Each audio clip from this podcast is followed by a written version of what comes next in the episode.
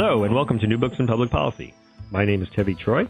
Each week we look at a different book in the public policy sphere and talk about its relevance to the current public policy debates we have in this country. This week, we're talking to Eric Weiner, the author of Man Seeks God My Flirtations with the Divine. Eric calls himself a Confusionist, says he's not really linked to any one religion, and he goes around the world in quest of different religious faiths to find out what attracts people to religion and what makes them believers. It's a very funny book. I hope you read it and enjoy it, but I also hope you listen to and enjoy the upcoming interview. Hello, Eric Weiner, and welcome to New Books in Public Policy. Thanks. It's a pleasure to be here. We're glad to have you on today, and we'd love to talk about your book, Man Seeks God. But first, I'd like to ask you what we traditionally start off with, which is who are you and how did you come to write this book? Ooh, those are not easy questions to answer. Uh, I am a recovering journalist uh, and an author and a gastronomical Jew. Uh, at least that's the way I was brought up. We were we were all about the bagels and lox and gefilte fish and and much less about the Judaism and the spirituality and the rituals, um, that part of Judaism. So, so that's how I grew up. And then few years ago, I found myself uh, in the emergency room of a hospital uh, just outside of Washington, D.C. Uh, I was in pain and I was scared. There was something wrong with me. I didn't know exactly what, but I was assuming the worst. Uh, the doctors performed some tests. They did some CT scans and x rays and declared that there was something quote unquote funky on my CT scan. Never a good sign. And so now I'm really worried. And a nurse walks in to draw blood or something, and, and she must have picked up on my fear because it was pretty obvious. And she leans over and she whispers in my ear the following words Have you found your God yet?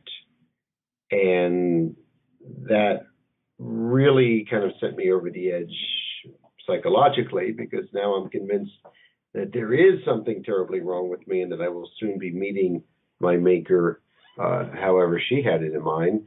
And long story short, uh, there was nothing that terribly wrong with me. I was not dying, at least not as quickly as I had feared, just in the way that we're all dying. And, you know, went back to my normal secular gastronomical Jewish life um, for a while. But that question kept coming back to me. It haunted me, really. Have you found your God yet? And those were her exact words, Tevi. They they weren't have you found God or a God or the God. It was have you found your God, as if there was just one out there waiting for me. So that sort of propelled me on this literally worldwide search quest uh, to answer her question as honestly as I could. How many different countries did you visit during the course of this quest? Uh, I went to five or six different countries plus Las Vegas, uh, which may count as its own independent city state in some ways. Uh, I was I was in uh, Israel and China and Turkey and Nepal uh, and a few places in the U.S. as well. You you said you call yourself a gastronomical Jew, which is a, an interesting and amusing term, but you also have another word that you use to describe yourself, a, a Confusionist. You want to talk a little bit about that? Yeah, this is uh, this is an invented word because when I sat down to sort of embark on this this choice, really, and that's what it was a choice of a religion to follow. Um, I was confronted with the question of, well, what am I other than being sort of culturally Jewish, really? What what are my religious beliefs? And none of the labels seem to fit. You know, uh, atheist. Well, you know, I have serious doubts about the existence of God, but atheists are pretty certain. In fact, they are certain that God does not exist. And I'm not that certain about anything. I'm not certain about what I should have for breakfast every morning. How can I be so certain that God does not exist? So I scratched atheist and moved on to agnostic, which at first seemed to fit better. An agnostic uh, literally means one without knowledge, and that certainly described me when it came, comes to matters of faith. But the thing is, agnostics uh, don't know whether God exists and they don't particularly care, it seems. There's something passive about agnosticism. They're sort of in waiting. They're in receiving mode, you know, just waiting for that evidence of God's existence or the divine or whatever to come to them. And I I wanted to be more active than that. I wanted to do things actively.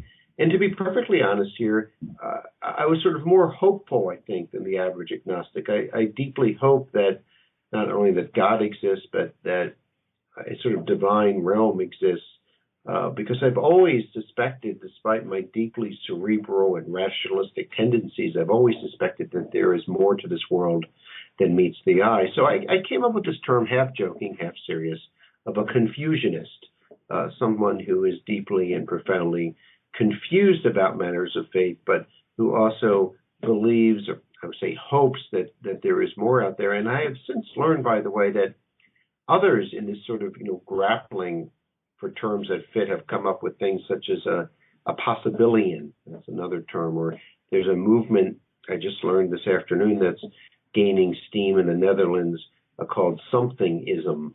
The belief that there is something out there. We just, and what is the something? Yeah, that that is the question.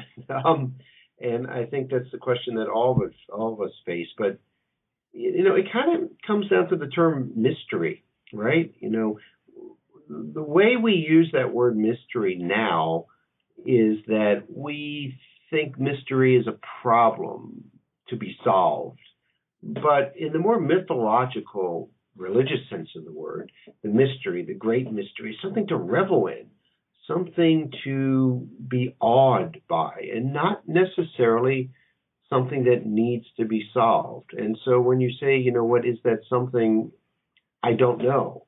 Um, but I think we have to learn to live with that I don't know and to live with that doubt because if there's anything I've learned uh, in this this journey, it's that doubt and faith are not incompatible as we normally think. I, I, I met many people, and I've come to believe myself that one can be a deeply spiritual, a deeply religious person, and still be filled with all kinds of doubt, and that's okay.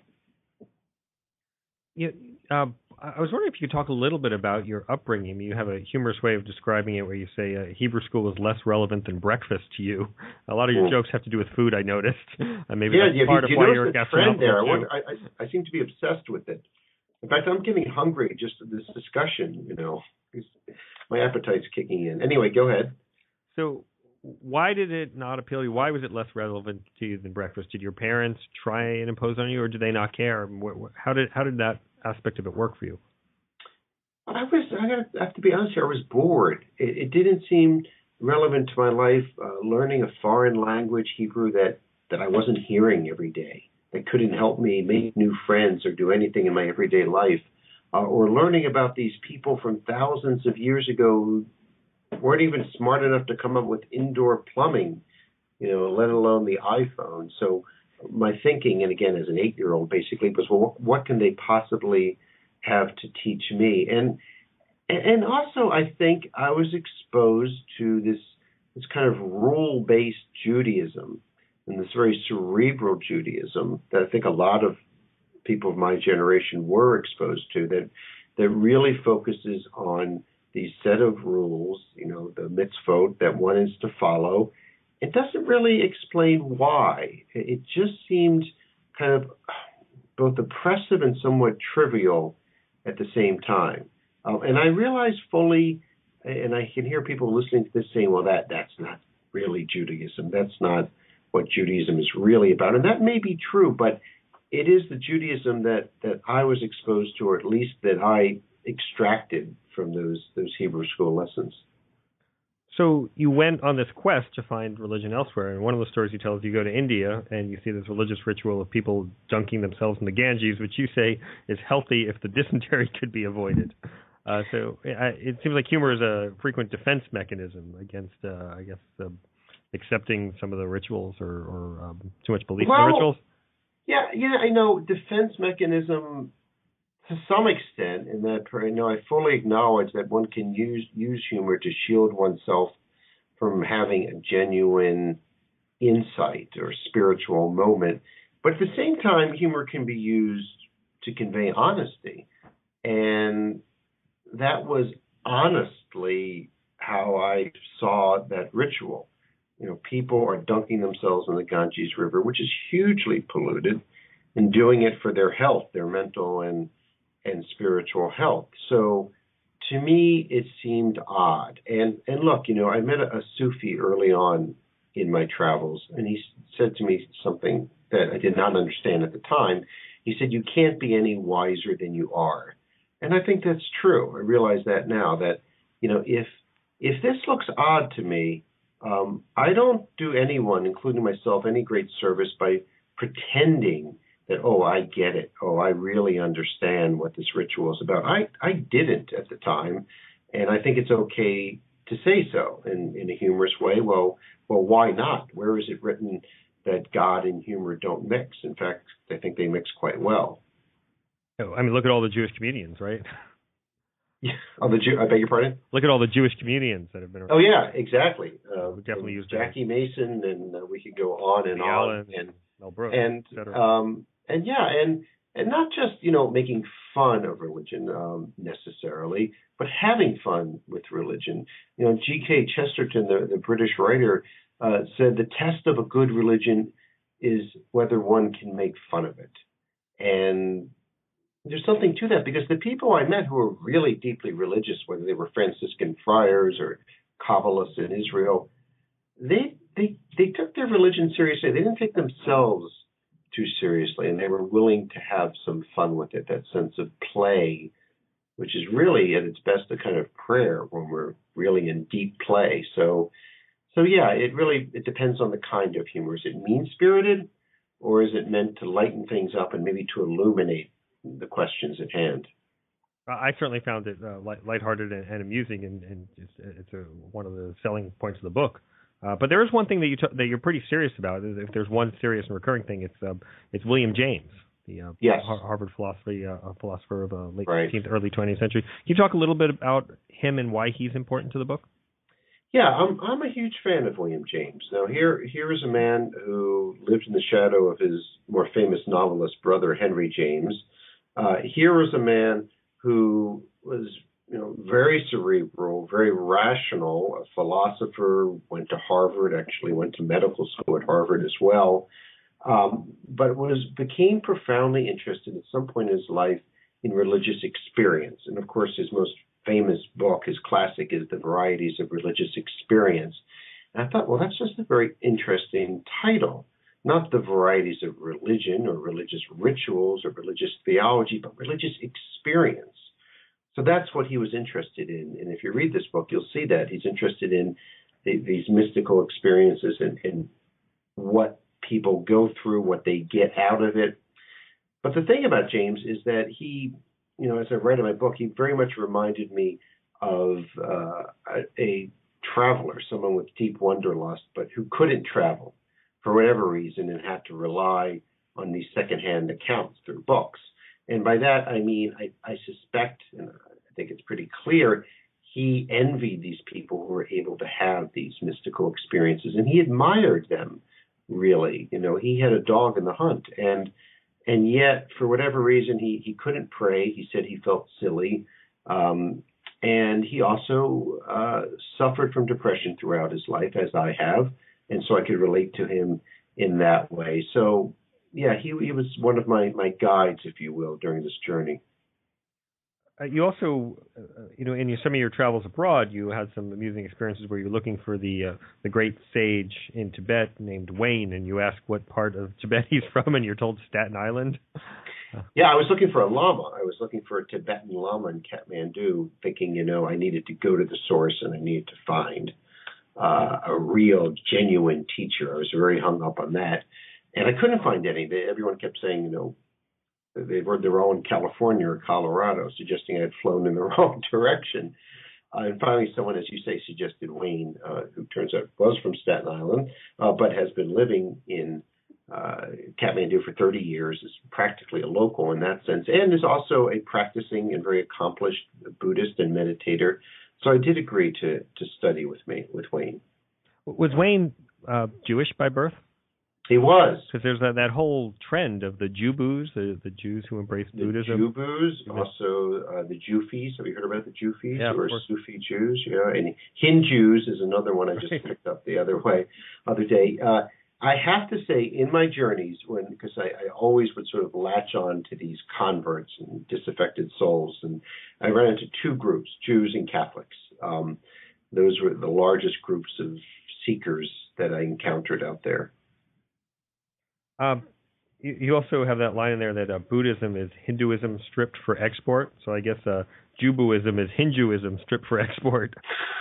Yeah, I like that. I mean, I guess that that's actually I have to give credit to the great Alan Watts for that one. Uh, and uh, he he was right. I think Buddhism is is much more pared down. Um, I do not write about Hinduism directly in this book. It's not one of the chapters, and I wrestled with that.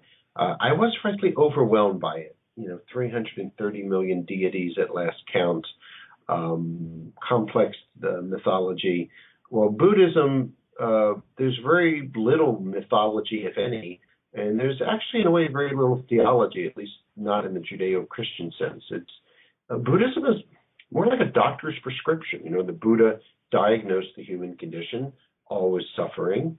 Uh, he found uh, a cause for this condition, and that is essentially desire and our fixation on desire and he wrote out a little RX prescription for it, which is essentially the Noble Eightfold Path, which involves meditation and a variety of other spiritual practices. And it, so it's much more clean cut and, and direct that way. And I think that's one reason why even atheists uh, have grudging and sometimes more than grudging respect for Buddhism. I like how you bring religions alive through various characters who embrace the religions or sim- symbols of the religion. You talk about the guy, and I'm going to butcher his pronunciation, and I ask for your correction. Is uh, the Rinpoche? Is that how you pronounce it? Oh, that's pretty darn good. The Rinpoche, yes. And how he That's a, that's a title, actually, the Rinpoche. and how he meets he meets Cher, and, and she expects some spiritual wisdom from him, and he tells her that she looks like a bag of bones, which I can't imagine went over very well. No, it did not go well. And so this guy intimidated me. I mean, here's a man who stared down uh, both, you know, the evil goddess Maya, the goddess of delusion, and also Cher. Um, so yeah, he's he has a, a bit of a, following there in uh, uh, in Kathmandu, uh, particularly among Westerners. Yeah, but he didn't like your experiment, right? He disapproved of shopping for God. Yeah, that was that was my sort of working title for the book at the time, uh, "Shopping for God," and that's the way I sort of explained it. And I sit down with him, and uh, and you know I only have a couple of minutes. I'm very nervous, and and my friend James introduces me and says, "This is Eric. He's on this expedition. He's shopping for God." And I could immediately tell by the sour look on the Rinpoche's face that he, he didn't approve. And so I thought the problem was this shopping metaphor was too gimmicky for him. So I said, no, it's it's not really shopping. It's seeking. I'm seeking God. And he still said, no, it's it's a bit limited. He said. I said, well, well, no. I mean, I'm not being limited. I'm going to Turkey and Israel and China. I'm going everywhere.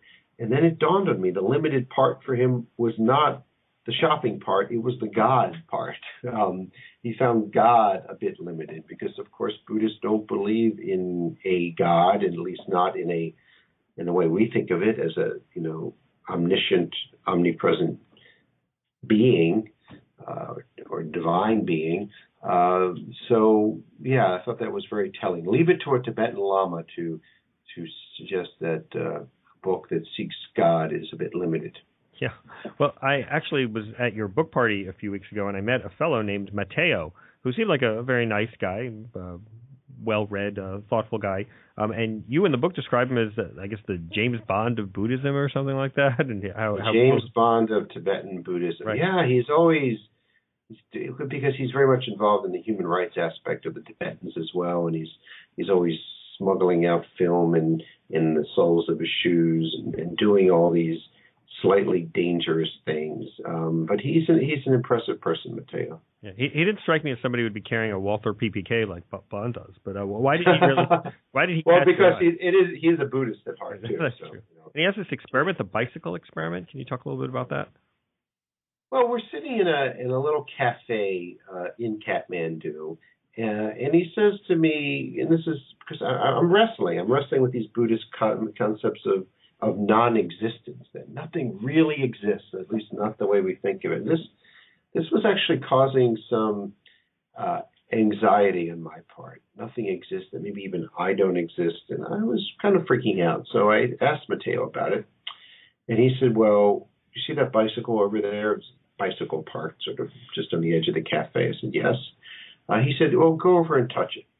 And I went over and I touched the bicycle bicycle seat, I suppose. Uh, and he said, "No, you you touched the seat. You didn't touch the bicycle." So I went over and I touched the wheel. He's like, "No, no, you touched the wheel. That's not the bicycle. Please touch the bicycle." I touched the frame of the bike. He said, "No, you touched the metal tube. Please touch the bicycle." And of course, the point he was trying to make, and which he made quite effectively, is that the bicycle does not really exist except as an abstract concept in our mind. You know, it's you know, it's like that old parable about the five blind men and the elephant, and they're all holding a different part of the elephant, touching it, and one touches the trunk and says, "Oh, it's you know, it's a cylinder, it's this thing." Another touches the the leg of an elephant and says, "You know, it's a tree trunk." And of course, they were all right, but they were all wrong. Nobody was seeing the, the big picture. It also reminds me a little bit of the college teacher I had who described to me the Socratic method as this guy Socrates who's asking all these questions about first premises and first premises and first premises until everybody else says, "Go away, Socrates. We don't want to talk to you anymore." So it, yeah, the, the, there's you get frustrated, and I had that with that experience with Wayne too, when he would say these apparently contradictory things. Like I would ask him, Wayne, well, what's the first step in meditation? And he would just look at me and say, first steps are often last steps. And, and at one point, he suggested I needed to be thrown back against my own experience, which struck me not only as a bit obtuse, but possibly violent as well. And and and thing and this is you know this is common to so many religions especially the eastern ones buddhism and particularly taoism these apparently contradictory statements um, that appear mutually exclusive but the Buddhists and the Taoists don't see it that way. It can be up and down and hot and cold at the same time. Yeah, is, is that some kind of is it really philosophical or is it some kind of verbal trickery that they learned somewhere in, in, in monk school or whatever uh, about how to manipulate your words to make these apparent contradictions come to life? Well, I'm not sure what you mean by that. Are you suggesting that it's verbal trickery and that it doesn't represent a, a reality? Um, if that's the case, I'll disagree. Uh, I think maybe we are the ones in the West who are engaged in verbal trickery by believing, as we do, that things are either or and cannot possibly be both. Um, I think they only engage in verbal trickery in that sort of Zen koan sort of way to try to trick us into seeing things more clearly. It's the you know, whack upside the head. So, no, I, I absolutely do not think it's verbal trickery. I think it's it's meant to try to illuminate some truth and to get us to think about things in a less binary way that we've come to view things in the West. But but do you think they learned from whoever taught them beforehand that when you're given A, you can say B to make it seem like A is not really B, or or uh, to to play these kind of tricks like you said, where you can start from first premises. Uh, I mean, no, I, it seems to me that no. be an aspect of the teaching.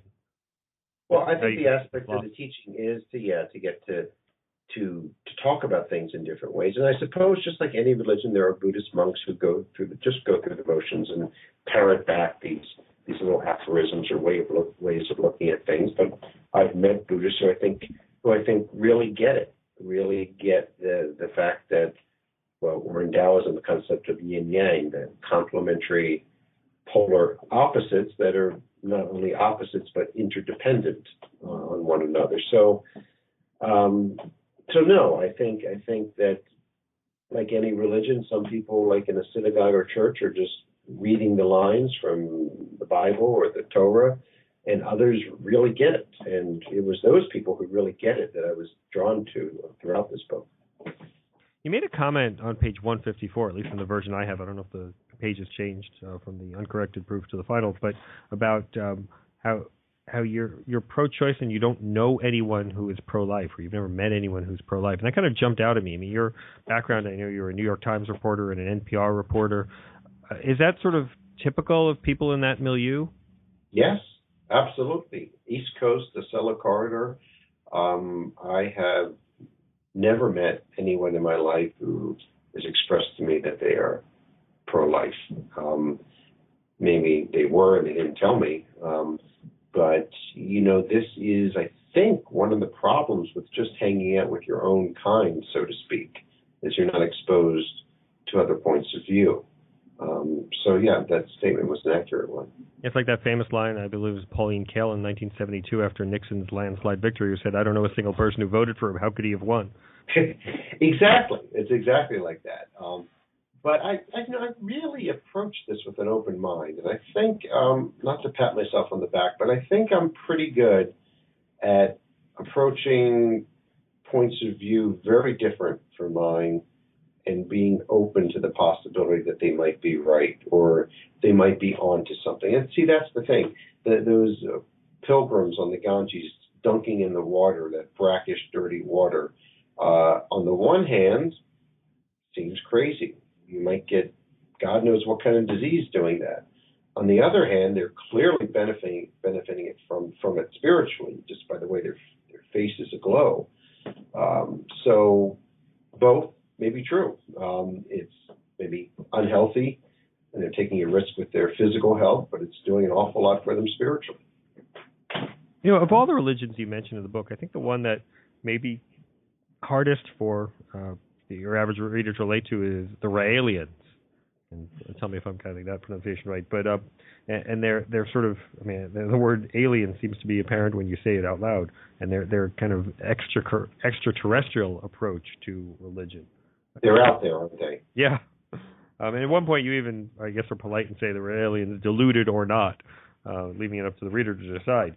But can you talk a little bit about their approach and how you yeah, well, in short, their, their their creation myth. Every religion has a creation myth, and theirs is that we humans were created not by God, but by an alien race called the Elohim, uh, and that this was they were created essentially in a laboratory 15, no, 25,000 years ago, and we were created for one purpose, essentially to have as much pleasure as possible. Um, and I say deluded or not because when it comes to, let's say, the creation myths of any religion, being be it the virgin birth or anything else, or the burning bush or whatever, um, I think we get overly hung up on whether these myths are true or not. Myths are not supposed to be true, uh, not in a scientific sense. They're supposed to be true in that they have something to teach us. And I also think that okay, I'll be perfectly upfront here. I find it highly unlikely that the Raelians are correct and that's how we came to be on this planet. But does that mean they absolutely have nothing to say then and nothing to, of value for their followers? No, I don't think it says that at all. I was really going out on a limb that they, they may not be accurate, but uh, but I appreciate that. that that's bold. Um, the uh, you, we talked a little bit earlier about the uh, your Jewish experience and how that's what you grew up with. But you also examined Judaism as a religion by going to Safat and, and go to Israel and talking about uh, Kabbalah. Uh, and, and, there's one person you talk to and you ask to sum up Judaism in one word and you say rules. Right. Is that kind of what turned you off to it when you were in yes. school? Yes, it is. That this idea that you follow the rules, you don't question the rules, um, and that the rules might be very ancient and may have made sense 5,000 years ago, uh, but don't seem relevant to me today. And so my friend just articulated what I had always felt. And I wanted to get away from that because I sensed that I hoped that there was another kind of Judaism out there, a Judaism of the heart. And, and that's what I pursued in Sfat in Israel. Yeah, there was one passage in the book that I just read out loud to my wife after reading it about how this one woman who is not at all religious, but she was born Jewish. She's a secular woman. I guess she was uh, from Venezuela, and she stops in Brooklyn to see uh, the the Rebbe or uh, Rebbe Schneerson uh, of the Lubavitch group, and she had no intention of meeting with him. She was going with him on a uh, she was going on a lark to I guess uh, for her cousin, and he her his eyes just grabbed her, and she went and entered religious school. And then you say eight years later, she now has kids, a wig, and sits behind a partition. Yes. Can you talk a little bit about her and what you found uh, when you talk when you were talking to her? Well, here's this dramatic transformation of um, what I suppose is, is known in Hebrew as a Baal Tshuva, right? Someone who's returned to their faith, and it's considered a very important thing. And a Baal Tshuva is, in my understanding, considered more noble, if you will, uh, than someone who just inherited their faith and continued it and stuck with it. Um, it you know, it, it's an amazing story, and it's it's one I've heard in different religions too that it one charismatic figure, um, Rabbi Schneerson in this case, uh, was is able with their eyes, their voice, or their mere presence to convince someone that this is where they should be, that they have found their home. And this woman's life uh, changed dramatically, really, because of that one encounter. And look, I'll be honest, I, I, wrestled with the chapter on Judaism more than any other chapter because here I was confronting my own sense of, of guilt, of regret, um, whatever you want to call it. It's it's a lot easier to write about the Buddhists or even the Raelians um, because they're the quote unquote other. It's much harder to write about uh, your own backyard. Yeah, the, the story sounded almost like a Jedi mind trick, right? She he said she's going to religious school, and she was actually going, I guess, to art school and uh, uh, architecture architecture school. school. And then he just by the power of suggestion convinces her to change her plans and go to religion school. What do you think of that? Uh, I've I've never I never met the Rebbe. He died about 15 years ago, but I heard that he had this very powerful effect on people, and that just seeing looking into his eyes really could uh, change lives.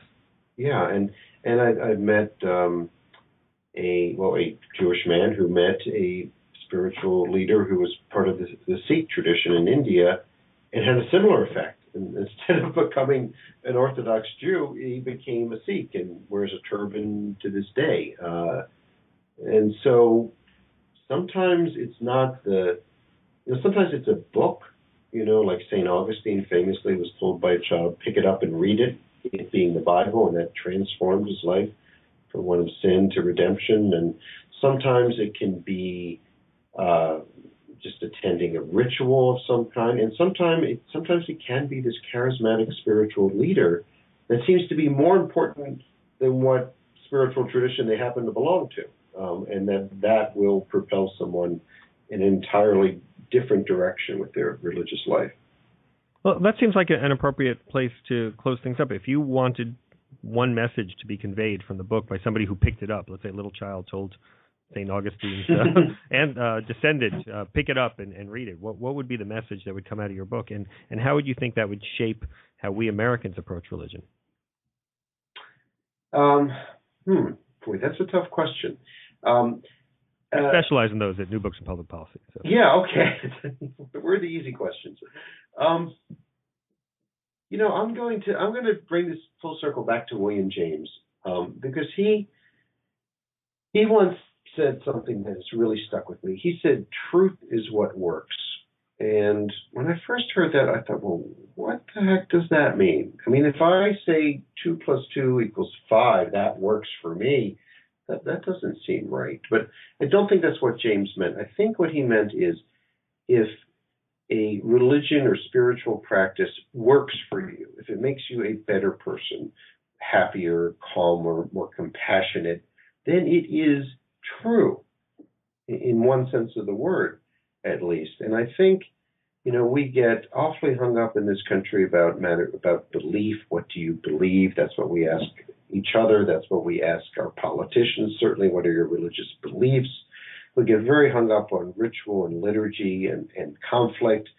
Um, but ultimately, the test of any religion is its results. And if it makes its followers better people in a very everyday sense and makes them happier, um, then it is true and it is good. And and I think that ultimately, that's how I approach religion as a kind of applied philosophy, you know, wisdom, you know, that we can use uh, not when it comes to the next life, if you believe in that, but in this life to get through the day a little bit happier and a little bit wiser than you thought possible.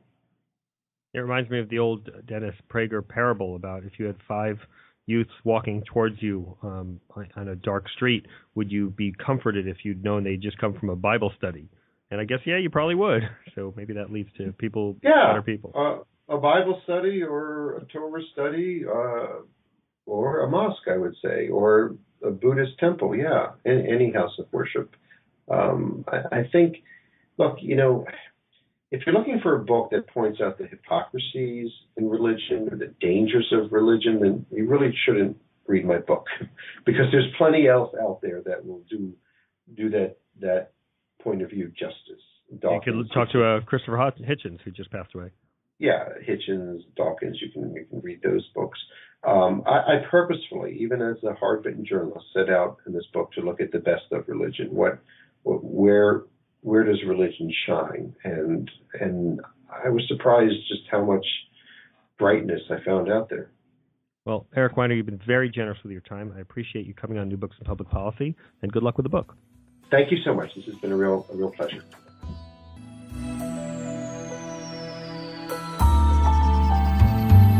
Thank you for listening to my interview with Eric Weiner, journalist and part-time comedian who went around the world to talk to different religious folks about what brings them to religion, and how religion can have a transformative effect on people's lives. It's a funny book. It's got a, serious message, though, about how important religion can be. And I hope you enjoyed the interview. Heavy Troy signing off, and as I say every week, keep reading.